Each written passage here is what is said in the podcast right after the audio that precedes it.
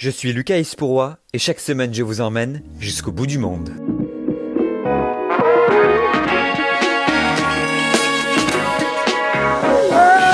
Chaque semaine, nous allons dans trois pays pour découvrir les grands titres de l'actualité. Parce que oui, il faut aussi regarder ailleurs. Pour discuter de tout ça, j'ai réuni des correspondants français. Ces correspondants sont des expatriés qui ont décidé de changer de vie et ont déménagé en Allemagne, aux États-Unis, au Brésil, au Japon, en Australie, au Maroc, en Espagne et dans bien d'autres pays. Ils nous raconteront leur nouvelle vie. Les trois pays à l'honneur cette semaine sont la Suède, l'Afrique du Sud et la Grèce pour une spéciale coronavirus.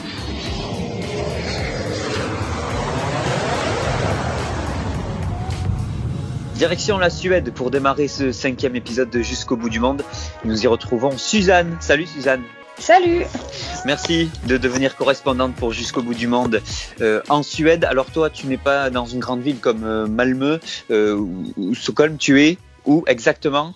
Alors, j'habite à côté de Karlskrona, c'est dans le sud-est de la Suède, dans la région de Blekinge. On a discuté un petit peu avant l'interview, tu es au bord de la mer? Oui, je suis, euh, je suis tout à fait au bord de la mer. Je suis en face de l'île de Öland, qui est assez connue pour euh, les gens qui aiment les oiseaux. Donc on est complètement au bord de la mer. Euh, c'est une ancienne ville militaire, une ancienne ville portuaire. Nous, on est dans la campagne, mais voilà, on est juste à côté de la mer.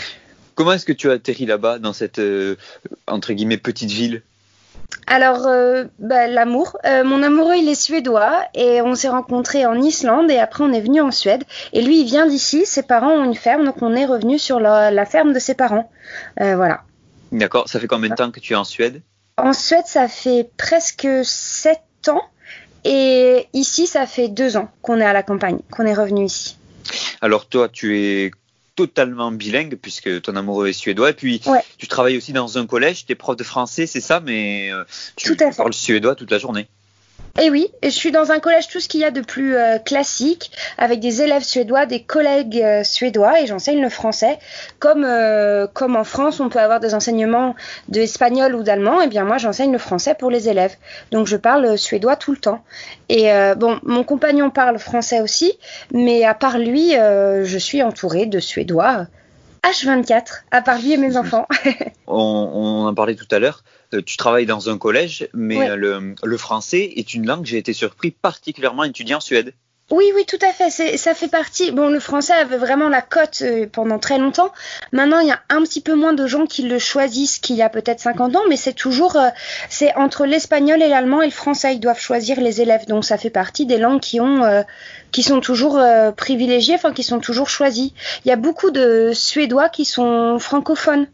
Euh, ou en tout cas francophiles et certains francophones. Donc c'est vraiment une langue qui est répandue ici en Suède. Et alors maintenant, euh, j'ai envie de présenter cette Suède en ce temps de coronavirus comme le pays où c'est le monde à l'envers. Et, apparemment, mais ça n'a pas l'air de donner de si mauvais résultats que ça. Euh, pas de confinement en Suède. j'ai regardé des photos, des gens aux terrasses, des cafés. La vie continue, quoi, en fait. Du côté des chiffres, on a 17 000 cas confirmés. le cap des 2000 décès vient d'être dépassé. Exactement. Alors, première question, est-ce que c'est grâce aux mesures prises par le gouvernement que les chiffres sont assez limités ou c'est parce que les chiffres sont assez limités que le gouvernement n'a pas pris de mesures plus importantes? Alors, je crois que bon, c'est toujours un peu pareil. C'est un peu le, serpent qui se mord la queue. C'est dur de savoir euh, qui, qui aide l'autre ou qui débute. Mais en tout cas, ce qui est sûr, c'est que les Suédois et c'est dans notre, c'est dans la culture, je vais dire notre culture parce que j'en fais hmm. partie, c'est dans notre culture suédoise de, euh, de respecter les règles. C'est-à-dire que le gouvernement n'a pas instauré le confinement, mais a donné des règles, quand même des règles à suivre, euh, se mettre à la maison au moindre premier symptôme, travailler à la maison, ne pas sortir si on a plus de 70 ans. Euh, et en fait, les gens suivent ces règles-là. Cela dit, si par exemple on est jeune, on est en bonne santé, ce n'est pas écrit dans les règles qu'on n'a pas le droit d'aller boire des bières. Du coup, les gens le font. Euh, et donc, euh, je pense que euh, ça peut être ça en partie et aussi parce que c'est déjà dans la culture suédoise à l'origine de euh, rester beaucoup à la maison. Donc on est malade. Dès qu'on est malade, on va pas au travail. C'est très mal vu d'aller au travail si tu tousses ou si tu as le nez qui coule. Tes collègues, ils sont fâchés en fait contre toi. Ils, disent mais pourquoi tu es là? Parce que c'est ça a toujours été comme ça. Si tu es malade, tu restes chez toi. Et comme le travail, le télétravail est une coutume et très instaurée depuis très longtemps, euh, ça n'a pas fait une très grande différence en fait euh, coronavirus. Cela dit, le gouvernement suédois a bien dit hier que ce n'est pas fini, qu'il faut pas trop se relâcher parce que là il fait beau en ce moment chez nous, donc les Suédois sortent de, de, de, la période de distanciation sociale qu'on a chaque année, qui est tout l'hiver. Les Suédois n'en peuvent plus, ils ont juste envie d'aller dehors et de profiter du soleil. Et donc le gouvernement suédois a bien dit, respectez les règles, restez chez vous s'il y a des problèmes. Euh, il faut quand même, on n'est pas sorti de l'auberge en gros. Ils l'ont pas dit comme ça, mais c'est ça que ça voulait dire. Mmh. J'ai lu plusieurs articles qui, qui parlaient de responsabilité individuelle. Voilà ce que le gouvernement a Exactement. demandé. Alors, apparemment, vous aviez déjà plusieurs prédispositions avec le Ouais. télétravail qui est déjà évolué chez vous. Euh, nous, si on nous dit responsabilité individuelle en France, autant- te dire que c'est un pari risqué parce que on sait un petit peu que les Français euh, aiment bien faire ce qu'ils ont envie et puis c'est tout. Euh, comment est-ce que toi tu vois les habitants se comporter autour de toi? Il y a un petit peu différentes choses. Je pense que les personnes à risque le prennent vraiment au sérieux. Euh, il y a beaucoup de solidarité qui s'est développée. Je pense que les, les personnes âgées, notamment, euh, jouent le jeu. Et les gens jouent le jeu et respectent. Cela dit, c'est vrai que vu qu'on n'a pas des règles très très strictes, par exemple, les écoles sont toujours ouvertes. Moi, je vais au travail tous les jours, je rencontre mes élèves tous les jours. Donc, on se retrouve un peu le coincé entre deux chaises parce que d'un côté, il faut respecter, il faut garder une certaine distance de sécurité. Moi, j'enseigne le français avec 13 élèves dans une toute petite pièce. On a un, petit un petit KGB pour euh, faire les cours de français parce que j'ai pas un grand collège.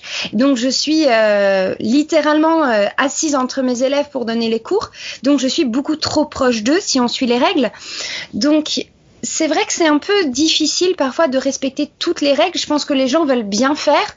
Euh, les gens ont envie de- d'être des bons élèves. C'est très suédois. On veut respecter les règles, mais parfois, bon, bah, comme les règles sont pas très claires, on peut se retrouver facilement à les enfreindre alors qu'on n'a pas envie. Mais voilà, Ouais, la ça, situation est comme ça, quoi. Euh, on va y revenir justement sur ce sujet de l'école dans un instant. Mm. Avant, on va terminer sur, sur les chiffres. Euh, Mm. Moi, je crois que les Suédois soutiennent plutôt les décisions du gouvernement. D'après ce que j'ai compris, je crois qu'il y a un taux d'approbation de 70% ou quelque Tout chose comme fait. ça. Euh, pourtant, le taux de mortalité, il est quatre fois plus élevé qu'en Norvège, deux fois plus qu'au Alors. Danemark, qui sont deux pays confinés. C'est des infos que j'ai trouvées sur le site de, Oui, France fait. 2. Est-ce que ça interpelle? Alors, d'un côté, oui. Mais de l'autre, les gens sont assez pragmatiques et disent de toute façon, le coronavirus, on va l'avoir. C'est ce qu'on appelle parfois l'immunité collective et c'est vrai que c'est remis en question. Mais ils disent le coronavirus, on va l'avoir, ça va nous arriver. C'est un peu un système euh, d'écoulement. C'est comme si on avait un gros seau avec plein d'eau et il faut le faire passer par le bouchon d'une toute petite bouteille. Si tu le fais passer peu à peu, que tu verses l'eau peu à peu, ça se passe bien. Mais si tu renverses tout d'un coup, bah, ça déborde et le système de santé est complètement saturé. Et si tu le fais trop lentement, eh ben, à un moment donné, euh, soit ça va, ça va, il va y avoir, ça va revirer et du coup ça va être encore pire. Euh, mais de toute façon, l'eau, le, le système doit s'écouler, l'immunité collective doit se faire. Du coup, les Suédois se disent bon, nous au moins on n'a pas tout fermé. Voilà, il y a des gens qui meurent, mais c'est comme ça, on n'a pas le choix. Et c'est vrai qu'ils suivent le gouvernement. Et moi, je, je, je l'ai déjà dit et je le redis là. S'il y a un pays au monde que je fais confiance pour gérer la crise, c'est la Suède. Je leur fais vraiment confiance parce que les gens qui prennent les décisions en ce moment, c'est pas les hommes politiques, c'est les experts, les gens qui ont travaillé sur les maladies pendant longtemps, qui ont travaillé sur l'immunité, et c'est eux qui donnent les recommandations au gouvernement qui après les transmettent à la population. Et je pense que beaucoup de gens raisonnent comme moi, ils disent s'ils nous disent ça, on leur fait confiance, ils ont géré plein d'autres crises avant, ils sont assez pragmatiques, et voilà. C'est- une idée qui nous est un petit peu euh, lointaine, nous, ici en France. Faire Oui. confiance au gouvernement, on a du mal. Ouais, mais, c'est pas- mais après, bon, bah, on peut, on peut pas aller au, au fond du problème parce qu'on n'a pas forcément le temps. Mais c'est aussi lié à la structure politique, à comment les gens sont élus. Enfin, c'est tout, c'est complètement on, différent. On y reviendra dans des prochains épisodes, ça, parce que la Suède, on compare toujours, on dit toujours en France que la Suède c'est le modèle et qu'on n'arrive jamais à atteindre nous ici en France, donc on reviendra sur plusieurs. On en reviendra, ouais, c'est assez intéressant comme sujet. On aura le temps. On va parler de l'école, justement. Euh, vous êtes souvent aussi la Suède euh, un exemple. Toi, tu es prof de français. Alors, tu as deux enfants qui ne sont pas encore à l'école, je crois. Ils sont. Alors, en, Suède, il n'y a pas vraiment d'école maternelle, ça n'existe pas, mais il y a un système qui est entre la crèche et l'école maternelle qui s'appelle Förskola, euh, donc la pré-école, où on peut aller à partir de un an. De un an jusqu'à cinq ans, c'est gratuit, ça s'appelle pré-école. Et donc, mes enfants sont là. Voilà. l'école, les cours, je crois, n'ont jamais été stoppés. Est-ce qu'il y a des mesures qui ont été prises Est-ce que le quotidien des élèves a changé dans les établissements scolaires? Alors, cela dit, les lycéens et les étudiants ont des cours à l'école, à la maison, je veux dire. Ils ne sont plus à l'école, ils ne sont plus dans les bâtiments. Les lycéens et les étudiants ont des cours à distance euh, parce qu'ils ont estimé que ces gens-là sont souvent des gens qui se déplacent beaucoup, qui prennent le bus, qui prennent, etc., les transports en commun, et que du coup, ils sont plus à même de transmettre le virus, et surtout qu'ils peuvent se garder tout seuls. Parce que leur motivation pour ne pas fermer les écoles primaires et maternelles, c'était de dire, si on les ferme, qui va s'en occuper? Et peut-être que c'est les mamans, peut-être que c'est les papas, des gens qui pourraient, qui sont en fait dans la force de l'âge et qui peuvent travailler. Donc si on les ferme, comment on va faire? Peut-être qu'on va mobiliser des parents qui euh, devraient être au travail ou qu'on va mobiliser des gens âgés qui sont à risque. Donc c'est pour ça qu'ils ont décidé de fermer les lycées et les, universités, mais pas les collèges et les maternelles. Et sinon, en ce qui concerne les collèges et les maternelles, qu'est-ce qui a changé? Euh, pas grand chose. Euh, si quand même, on est beaucoup plus dehors. Je sais que mes élèves, ils ont euh, tous leurs cours de sport sont complètement dehors en ce moment. On se lave les mains énormément, on respecte des règles d'hygiène. Euh, ils ne se servent plus au self, mais c'est nous qui leur servons les assiettes à la table pour qu'ils évitent de toucher les couverts, etc. voilà. Concrètement, c'est ça qui s'est passé. Ah si, quand même. et, autre chose, les parents n'ont plus le droit de rentrer pour laisser leurs enfants. Ils laissent leurs enfants à l'entrée de l'école pour ne pas euh, rentrer euh, et, rencontrer trop d'autres adultes. Donc il y a quand même des petits trucs qui ont changé, mais euh, pas, pas énormément. Merci beaucoup, Suzanne, d'avoir été avec nous. Puis on se retrouve donc très bientôt pour parler de la Suède parce qu'on aime comparer la Suède avec la France et c'est très très différent que ce soit pour l'école, que ce soit pour les activités. Enfin bref, on reviendra sur tout ça avec, toi. Merci beaucoup. Merci, au revoir. Et nous partons pour la première fois en Afrique, dans Jusqu'au bout du monde.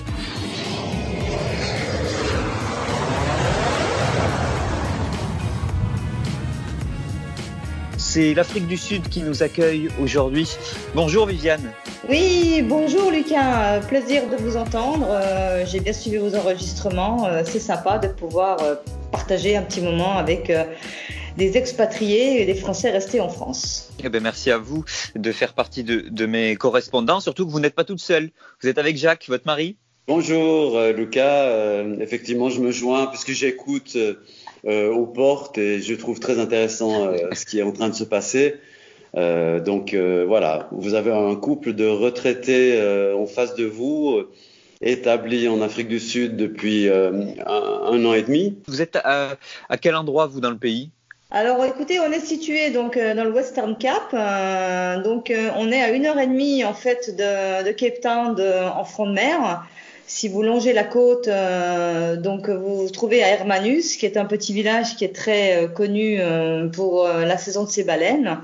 Donc voilà, donc on est à une heure et demie de Cape Town, donc dans un estate golf où on est propriétaire d'une maison depuis un an et demi. Voilà. Et bien donc voilà, où nous irons euh, plusieurs fois avec jusqu'au bout du monde, donc euh, dans ce côté de l'Afrique du Sud. On va évidemment parler du coronavirus, puisque c'est le thème en ce moment partout dans le monde.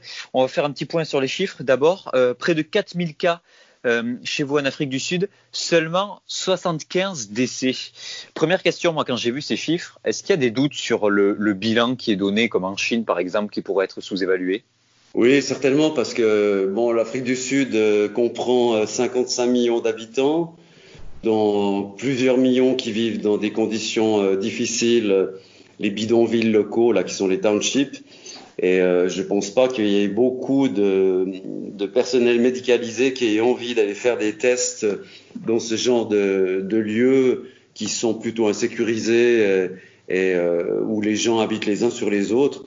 Donc je crois qu'ils ont fait aux alentours euh, aujourd'hui de 150 000 tests pour 4000 cas positifs. Donc on, peut imaginer qu'on est largement en dessous des, des chiffres réels. Même au niveau des décès, il se peut très bien que dans les townships, il se passe des choses qu'on ignore. Le président sud-africain euh, Cyril Ramaphosa a fait une allocution hier soir, le jeudi 23 avril. On va faire le point sur ce qu'il a dit dans un instant. Avant ça, parlons de ce confinement qui est très dur en Afrique du Sud, avec de nombreuses obligations. Qu'est-ce qui vous marque le plus depuis que le confinement a démarré, vous?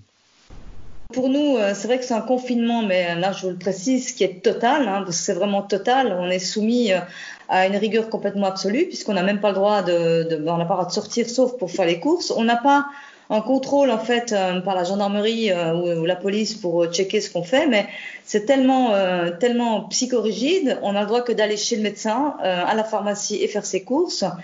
Et euh, pour vous dire, euh, qui nous qui vivons dans un estate euh, complètement sécurisé avec un golf de 18 trous, nous on vit dans une maison en ayant pourvu un troisième trou et on n'a même pas le droit à nous d'aller faire du jogging dans notre estate. C'est totalement interdit. Alors je le comprends un petit peu au fur et à mesure qu'on avance dans le temps, c'est par bah, l'éthique du pays. Il y a des gens quand même qui entretiennent le golf chez nous et euh, ils, verront probablement d'un mauvais œil euh, à ce que nous on puisse euh, ben, jouir en fait de certains privilèges en se promenant. Voilà, mais là c'est complètement, on n'est pas d'alcool à la vente depuis maintenant le 23 mars, date de 23 ou 26 mars, date de début de confinement. Pas de cigarettes, ils ont complètement arrêté les cigarettes, on a un peu du mal. Et c'est vrai qu'on est, euh, on a le droit qu'à acheter des choses qui sont euh, de nature complètement essentielle. Donc tout est arrêté, les écoles, c'est arrêté Totalement. Voilà, l'industrie est arrêtée, les mines sont arrêtées, euh, l'industrie en général est totalement arrêtée. On pourra parler de, notre président Ramaphosa qui a parlé hier, et pour ça je passerai le relais à Jacques qui vous expliquera la tendance qui se profile à l'horizon. On va pas ça trop bon oeil, mais c'est comme ça. Ben justement, Jacques, on va en parler tout de suite du président sud-africain qui s'est exprimé hier soir, le, 23 avril. D'après ce que j'ai compris des, infos que j'ai vues d'ici en France, euh, notamment sur le site de RFI, les mesures vont être un petit peu assouplies. Euh, dites-nous euh, ce qu'il a raconté hier soir. oui, le président Ramaphosa est très présent dans cette crise. Là, je trouve qu'il a un, dialogue et un niveau d'information qui est assez remarquable pour un pays africain. Et donc, chaque semaine, on a droit à une lettre ou à un discours du président. Et hier, il annonçait des mesures de déconfinement progressif à partir du 30 avril, où ils ont établi une stratégie en cinq niveaux de, confinement euh, à savoir le, le, 5 étant celui qu'on vit aujourd'hui, et, jusqu'à ce qu'on arrive au niveau 1 où tout sera euh, ouvert. Et donc à partir du 30 avril prochain, donc une partie de l'industrie va se remettre euh, au travail parce que l'économie est, en train de, souffrir euh, gravement ici en Afrique du Sud. Le a déjà perdu près de 20% depuis le début de l'année. Et euh, c'est les postes de travail là qui sont en péril euh, un petit peu partout. Donc euh, l'industrie minière en particulier va commencer à 50%. Et petit à petit, ils vont réouvrir les, autres commerces, notamment en permettant aux supermarchés ou aux, hypermarchés de, commencer à pouvoir vendre leur stock de produits, on va dire, qui ne sont pas de première nécessité.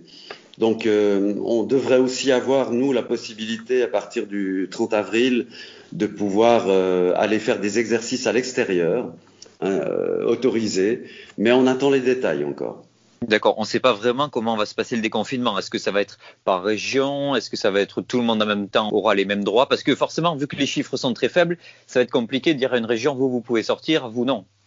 Oui, bien sûr. Mais l'Afrique du Sud est divisée en provinces et euh, donc euh, le, déconfinement se fera par, province.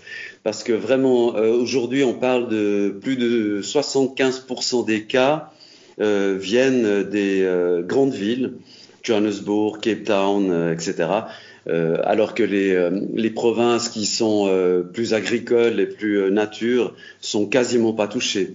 Donc il va y avoir un déconfinement à plusieurs vitesses par province. Je voulais aussi vous parler de cette histoire. je ne sais pas si vous en avez entendu parler, peut-être si vous consultez les médias français, mais euh, l'histoire de, ce Français accusé de tentative de meurtre en Afrique du Sud. Oui, alors je, je l'ai lu sur les réseaux sociaux, je trouve ça juste euh, hallucinant. je, vais, je vais vous raconter l'histoire parce que j'ai l'article du Monde juste devant les yeux. C'est un Français de, de 25 ans, originaire d'Alsace, qui est venu avec des amis en Afrique du Sud juste avant le, le confinement en France, donc euh, aux alentours du 14 mars. Il a été pris de maux de tête et, et de fièvre. Le médecin, euh, au début, craignait le paludisme, finalement, non, il s'est avéré que c'était le, coronavirus. Sauf qu'on n'a pas dit au jeune homme de, rester confiné à l'hôtel, donc lui, il a continué son voyage. Et puis, quelques jours plus tard, il a reçu un appel de la police pour l'informer qu'il est en état d'arrestation pour tentative de meurtre. Donc, depuis, il a pu rentrer en France, mais il sera obligé d'assister à son procès le 26 juin qui aura lieu en Afrique du Sud. Est-ce que c'est quelque chose qu'on a entendu euh, dans les médias locaux? Alors dans les médias locaux, alors euh, non, totalement pas, absolument pas. Je l'ai lu euh, comme vous euh, sur Le Monde et c'est un truc complètement effarant et donc pour venir entre ce qui se dit médiatiquement en France et ce que nous on vit ici chez nous, c'est un truc qu'on n'a jamais entendu et de la désinformation sur son éventuel procès, je suis comme vous, quand j'ai lu l'article, je suis tombée par terre. J'ai dit, ah non, mais ça, c'est pas l'Afrique du Sud que nous, on connaît et dont on vit, quoi. C'est pas ça, quoi. Alors tout ce que l'article du Monde est fait à partir de l'AFP, de l'agence France Presse, et qui a eu directement le, le, jeune homme en interview. Donc après, ce sont les, les dires du jeune homme, évidemment. Mais euh, donc voilà, c'est notamment parce que quand on met Afrique du Sud en ce moment sur, Google, eh ben, c'est la première histoire euh, qui tombe. Euh, pour terminer, donc le déconfinement, vous m'avez dit, c'est à partir du 30 avril, c'est ça? Oui, 1er mai. Ouais. 1er mai, c'est ça. On espère finalement être, euh, vous espérez, d'ailleurs, parce que moi je n'y suis pas, mais vous espérez être déconfiné à partir de, quand vous voyez le, bout du tunnel aux alentours de quoi? Fermé début juin? Ben, on faisait euh, quelques pronostics en, imaginant qu'avec les cinq euh, stages de, de, sécurité qu'ils ont mis en place, pour lever, pour passer du stage 4 au 3, au 2, au 1, il va bien on, je sais pas, on imagine euh, un minimum de 15 jours euh, de, par niveau, par niveau hmm. ce qui nous mène à 10 semaines. Donc, euh, on voit mal comment est-ce qu'on pourrait être complètement déconfiné dans moins de deux mois et demi. Hein. Vous n'êtes pas sorti de l'auberge, quoi, comme on dit. Non, non, parce qu'on fait, on fait que commencer, en fait. L'Afrique du Sud a eu la chance, puisqu'on a les saisons inversées. Hein, donc, on était en été pendant votre hiver. Et euh, donc, euh, il y a eu beaucoup, euh, très peu de, de, propagation par rapport à tout ce qui s'est passé en Italie et en Europe. Et c'est maintenant que ça commence, en fait. Et l'hiver, ben, c'est juin, juillet, août. Et on parle d'un pic de, de cas en Afrique du Sud pour le mois de septembre. D'accord. Alors que nous, c'est plutôt le mois de septembre. C'est s'il y a une deuxième vague, c'est plutôt à ce moment-là qu'on la craint. Ce serait seulement le pic. Merci beaucoup. Viviane et Jacques d'avoir été avec nous dans Jusqu'au bout du monde. Avec plaisir, euh, Lucas, et euh, bah, au plaisir de se réentendre euh, pour vous raconter des choses un peu plus gaies de notre oui. parce que c'est vrai que le coronavirus reste quand même en tête en ce moment des discussions, même entre les gens qu'on côtoie. Et on aimerait plutôt vous parler de choses un peu plus gaies. Bon, prochaine fois. On, on, reviendra vers vous pour parler du coronavirus et pour parler d'autres choses. Je vous le promets. Merci beaucoup. Merci, Lucas. À bientôt, Lucas. À bientôt. Au revoir. Et nous terminons notre voyage en Grèce.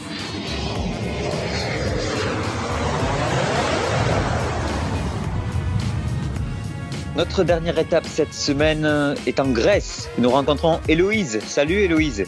Salut. Merci d'être euh, ben, notre nouvelle correspondante euh, à Athènes. Toi, tu es. C'est ça, exactement. Tu es à Athènes. On va parler un petit peu de toi avant de parler du coronavirus. Tu es depuis combien de temps là-bas? Alors, je suis à Athènes depuis septembre. En fait, pour mes études, je fais euh, l'échange Erasmus. J'étudie la science politique ici. Et euh, voilà. C'est pour ça que je suis à Athènes. J'ai choisi la destination pour pouvoir plonger euh, et profiter du soleil, de, la mer, etc. Sauf que, avec ce qui se passe en ce moment, bah, tout est un peu perturbé.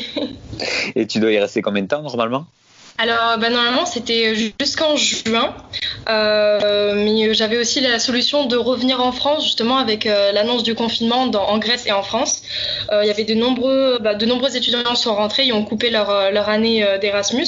Mais j'ai pris la décision de rester pour rester avec des amis, pouvoir profiter le plus possible de mon année Erasmus, même si j'ai plus vraiment de cours. je travaille quand même chez moi et, et voilà. Et donc là, tu es, tu es confiné où? Tu es chez toi, dans une famille alors, euh, je suis confinée en fait, donc j'ai un appartement euh, que je loue normalement au centre d'Athènes et là je suis dans une grande maison avec euh, d'autres d'autres amis à moi qui sont Erasmus aussi et j'ai décidé juste de, de, bouger en fait chez eux pour euh, pouvoir passer le confinement avec eux. On est six, six filles, dont quatre françaises, une allemande et une portugaise et ça se passe très très bien. Ça va pas ouais. être le pire des confinements. Ah non, je pense qu'il y a pire, ouais. Bon, tant mieux. On va venir évidemment sur cette crise du coronavirus. Alors on va faire le point d'abord. Moins de 2500 cas, seulement 128 victimes. La Grèce fait partie des pays européens les, moins touchés par le coronavirus. J'ai envie de dire heureusement parce qu'on va dire qu'il n'y a pas vraiment les moyens nécessaires pour contrôler la crise. On en parlera dans quelques minutes. Euh, D'ailleurs, les premières mesures ont été prises très vite. Euh, dès février, une partie des rassemblements ont été interdits, c'est ça? C'est ça. Alors en fait, euh, dès février, on va dire que c'était plus de pas plus de 10 personnes dehors. En fait, c'était une amende de, de 1000 euros, en groupe. Toutes les, décisions de, de fermer tout ce qui était boîte, restaurant, discothèque, etc. Ça a été très très tôt. Du coup, on était en confinement en direct. On était chez nous puisqu'on n'avait pas vraiment de quoi sortir, c'est pour ça. Et après, le vrai confinement a été annoncé le 23 mars. La Grèce, on, va voir quelles, sont les décisions qui ont été prises. C'est l'un des pays qui pouvait le plus souffrir du Covid-19. Une population que l'on dit plus âgée, en tout cas selon la moyenne européenne. Euh, une population aussi plus en surpoids que les autres. Quelles ont été les, les, premières décisions qui ont été prises? Donc fermer, ça on a compris. Fermer les boîtes, les bars, etc. Après, on a de suite été dans la répression. Par exemple, je vais courir euh, deux fois par semaine dehors et il y a quand même beaucoup de gens qui sont dehors. Mais, euh, et puis la police qui est là, qui voit tout. Donc c'est pas aussi euh, euh, comment dire euh, autoritaire que ce qu'on le croit. Mais les gens sont assez conscients en fait de ce qui se passe. Du coup il y a quand même les, distances de sécurité qui sont mises en place. Les gens ne se collent pas. C'est pas comme dans les jardins en France à Paris où tout le monde était scotché les uns les autres. Pas du tout. Là c'est bon on voit des groupes d'amis qui sortent. Ils sont cinq mais ils restent quand et ils évitent de parler à tout le monde quoi autour d'eux quoi mais après, oui, surtout avec la crise de 2008 qui a vachement euh, affaibli le système euh, sanitaire euh, grec, c'est, je pense que, enfin, c'est pas que je pense, c'est que j'en suis sûre, et c'est pour ça que le gouvernement a, pris des, des mesures drastiques en fait très très rapidement pour éviter un gros calvaire, quoi. Justement, cette crise économique, on va en parler parce qu'elle avait fait du mal à la Grèce, mais euh, le mal est toujours là puisque les moyens hospitaliers sont très réduits. Une moyenne de 4,2 lits d'hôpital pour 1000 habitants, seulement 567 lits de réanimation dans, dans tout le pays. C'est c'est plutôt très faible pour une population de plus de 10 millions d'habitants. Est-ce que les Grecs ont tout de suite été inquiets quand ils ont vu le virus arriver? Ils se sont dit, oh là, on n'a pas les moyens, il faut à tout prix éviter que le virus arrive. Ça, j'en sais pas vraiment beaucoup, parce qu'en tant qu'ESPAT, du coup, on reste vraiment avec euh, le groupe d'ESPAT. Euh, après, pour avoir parlé avec certains, Grecs, euh, Grecs, il n'y a pas une grosse inquiétude en fait. C'est vraiment, euh, étant donné que le gouvernement a pris des mesures très rapidement, non, il n'y a vraiment pas cette grosse inquiétude. Les gens restent chez eux, par exemple, même pour euh, avait le fête de Pâques qui était euh, très très importante. Normalement, ils se réunissent tous pour fêter cette fête. Et là, tout le monde était sur leur balcon, personne n'était dehors. Enfin, c'était très beau à voir.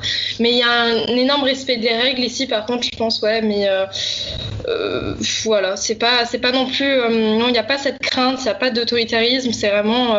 Les gens savent qu'ils ont vécu le pire en 2008 et je pense qu'ils veulent pas le, le, revivre, quoi. Comment ça se passe le suivi de, de l'évolution des cas. En Grèce Nous, par exemple, tous les soirs, on a une conférence de presse avec Jérôme Salomon. comment ça se passe? Est-ce que vous aussi, vous êtes mis au courant tous les jours de l'évolution ou finalement c'est des points plus irréguliers?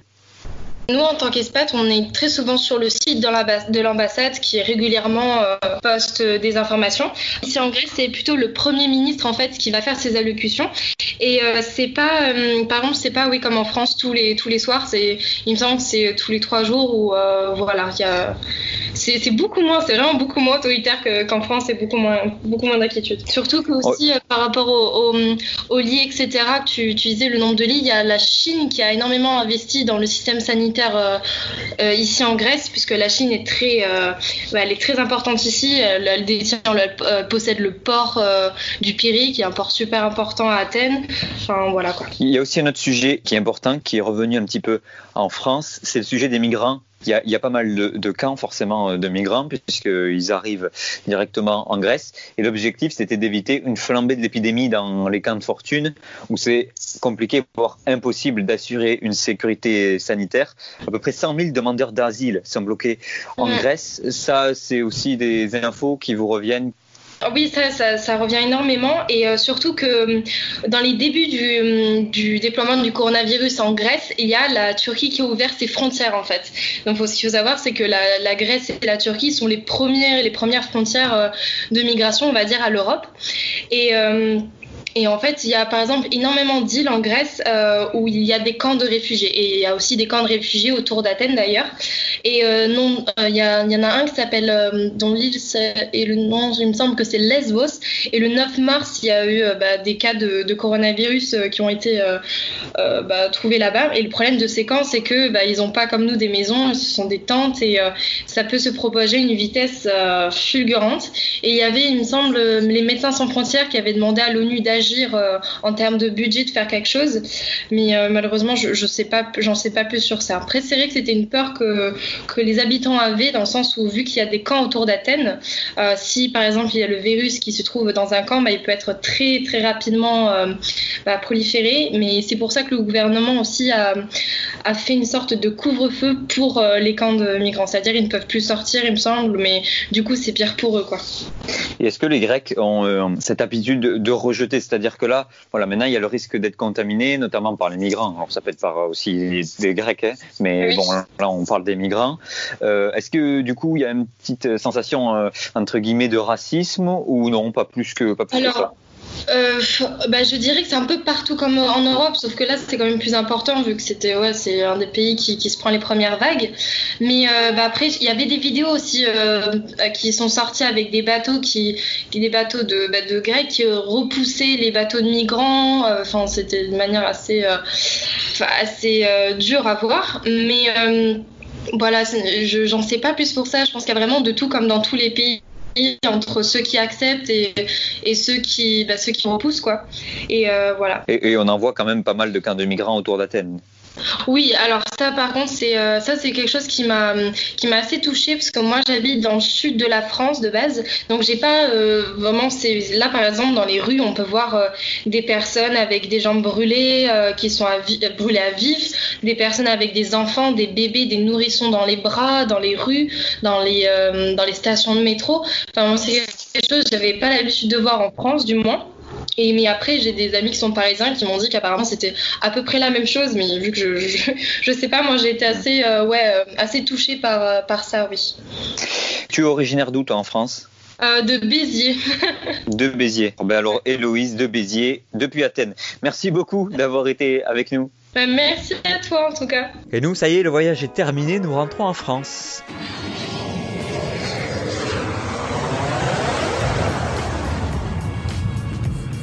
Voilà pour cet épisode de Jusqu'au bout du monde. J'espère que vous avez un peu voyagé tout en restant chez vous.